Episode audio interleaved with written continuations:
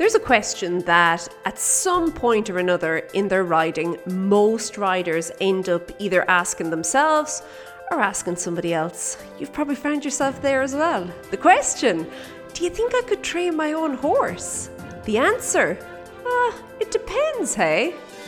Hi there, my name is Lorna Leeson, and welcome to the Daily Strides podcast, the podcast for equestrians all over the world, helping you to have better conversations with your horse. And what more of a conversation could you have than actually beginning to train your own horse? Now, before we go anywhere, I do realize, and I'm sure you realize as well, that you're always training your horse, okay? So when we are interacting on the day to day with our horses, we are training them.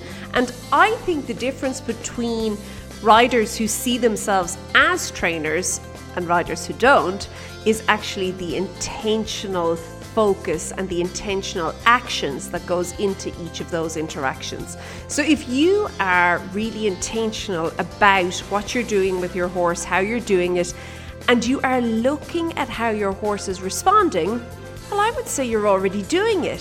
So now the question becomes can we take this up a notch? Now, for many riders, they'll ask themselves this, and the very next question that pops into their head is Am I good enough? Am I a good enough rider to do this, to train my horse?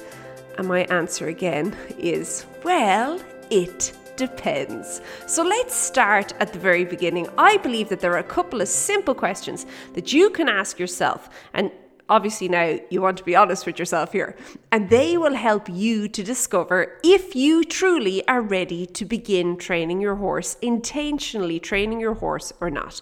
So the first one is how much do I know? Now I know It seems really basic, but this is really important.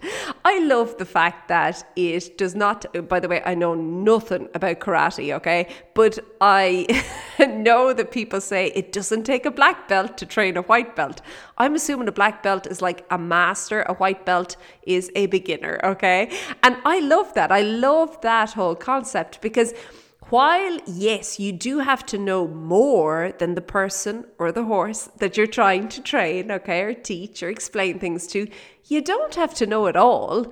Once you have a good, solid understanding, and once you, as I said, know more, then I would say, yes, you probably do know enough, okay? And the nice thing about this is if you don't know more, well, that's fairly easily remedied, hey? It just means that you need to get really specific on what it is that you need to know and go deep into it, okay? Now, and the next question this brings up for a lot of riders is, but do I need to be able to do it? Mm, I think that depends. I know I'm saying it depends a lot, eh? But I really do. If it is something complicated, okay, everything seems complicated, hey?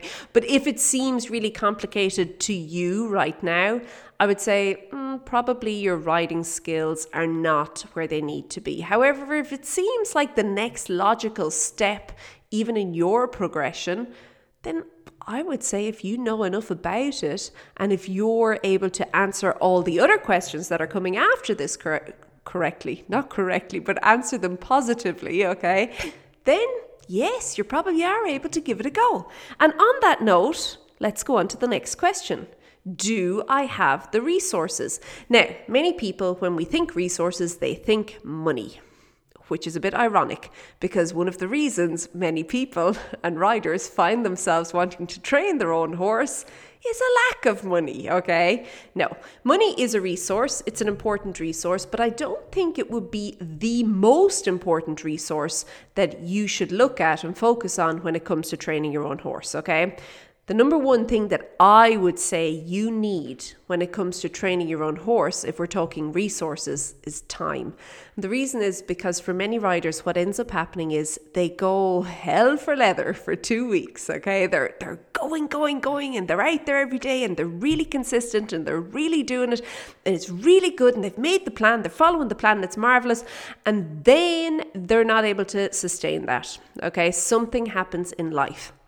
I'm a firm believer that your horse life, your equestrian life, must complement your other life, okay? It really and truly has to.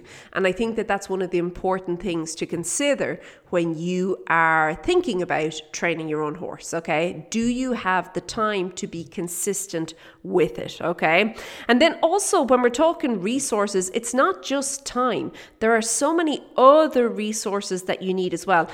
For me, years and years ago, um, when we had our ponies at home, obviously we were small, we were little people, and we had our ponies at home, we had no arena. We had a big field, but no arena that really held us back.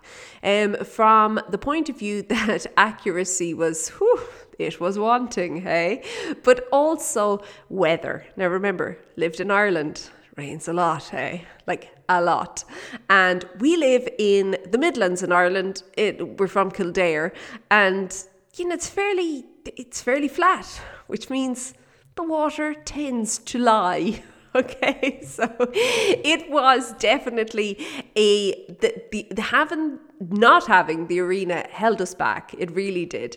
Um, so resources in that have you got somewhere to ride, particularly if weather is a consideration, and it doesn't have to be bad weather. In where we are in South Africa, um, in summer, the the, the ground bakes. It bakes hard. I would even say it's harder than cement. It is solid.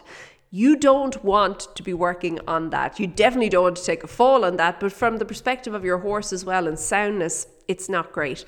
So, resources such as an arena, it's an important consideration. Like, do you have the resources available to continue working?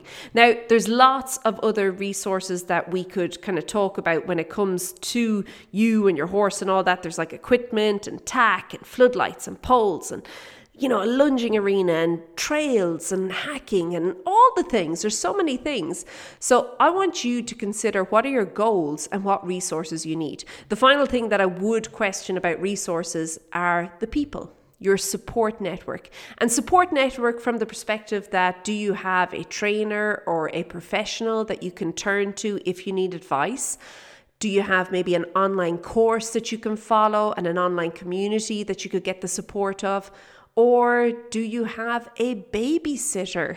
If you have little people, that is important, okay? So, resources, look at your resources and figure out what you have and if it's going to support you going forward. Okay, the next question to ask yourself are you consistent with consistency? You see, a lot of people they're really consistent at doing the wrong things, hey? So I want you to begin looking at your riding in particular here and think about how consistent you are as a rider, okay? Remember that if you're going to step truly now, and I mean truly, step into the role of a trainer, okay, you need to understand that you're going to have to do things different or you're going to have to make changes in order to get different results.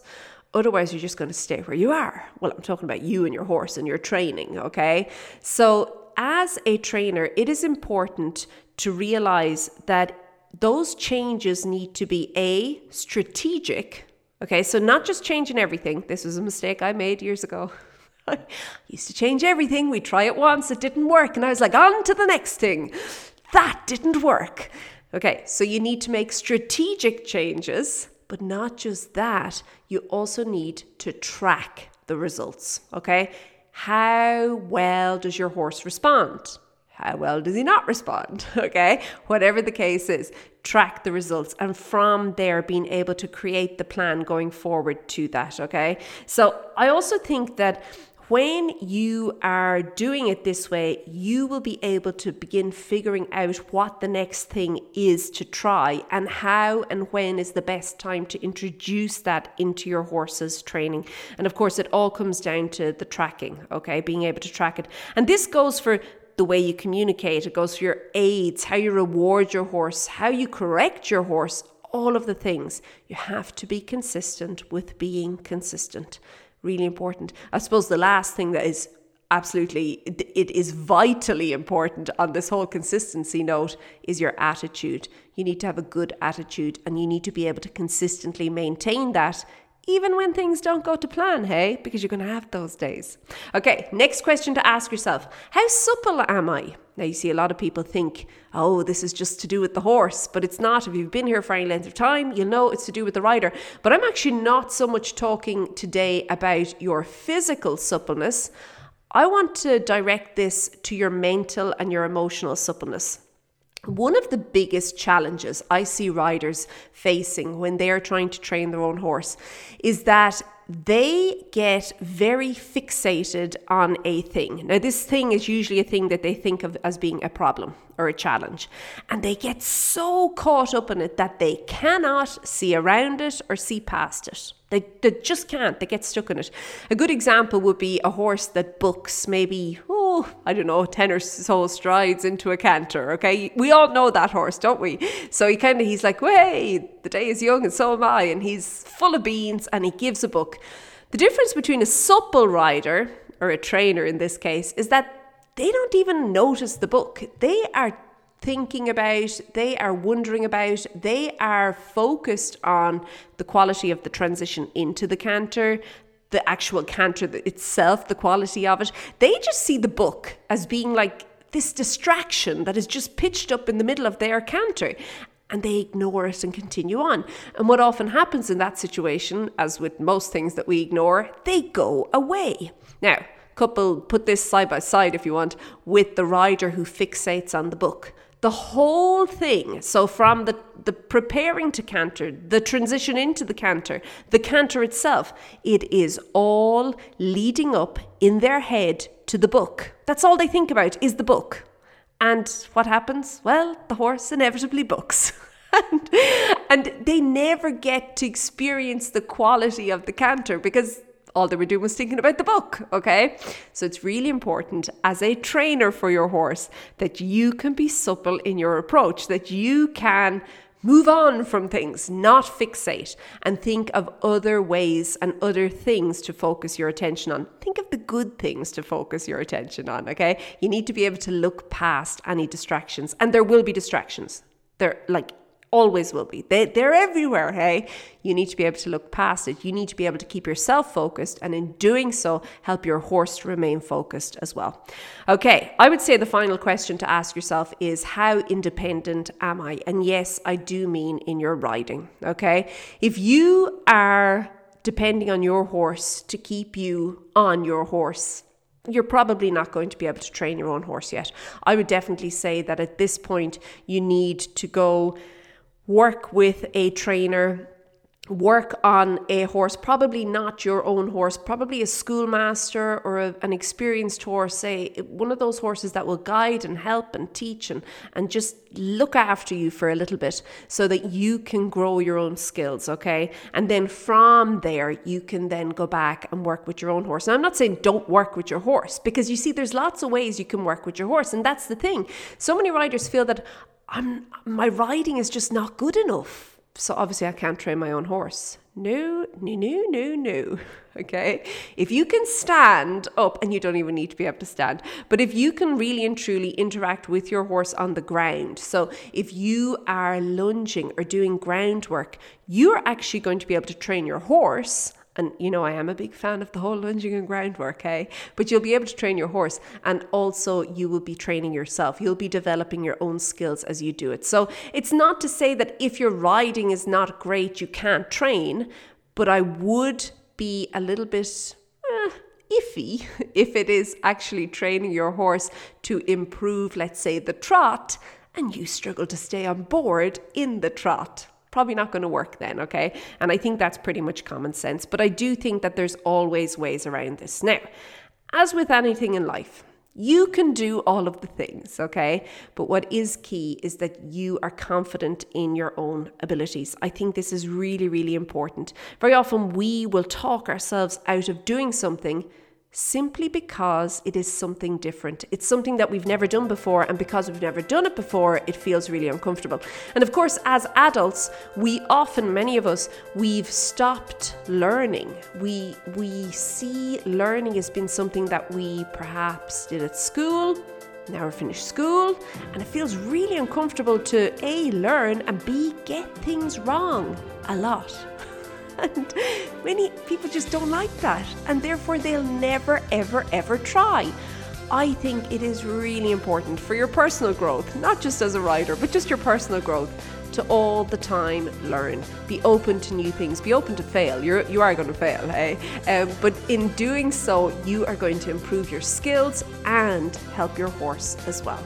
So to answer your question, am I good enough to train my own horse? Well, it depends. Only you know. You can go back through all of these questions. You can also visit them all in the, the blog post that goes with this um, episode. I go into more detail on it all there. You can visit them all there and figure it out.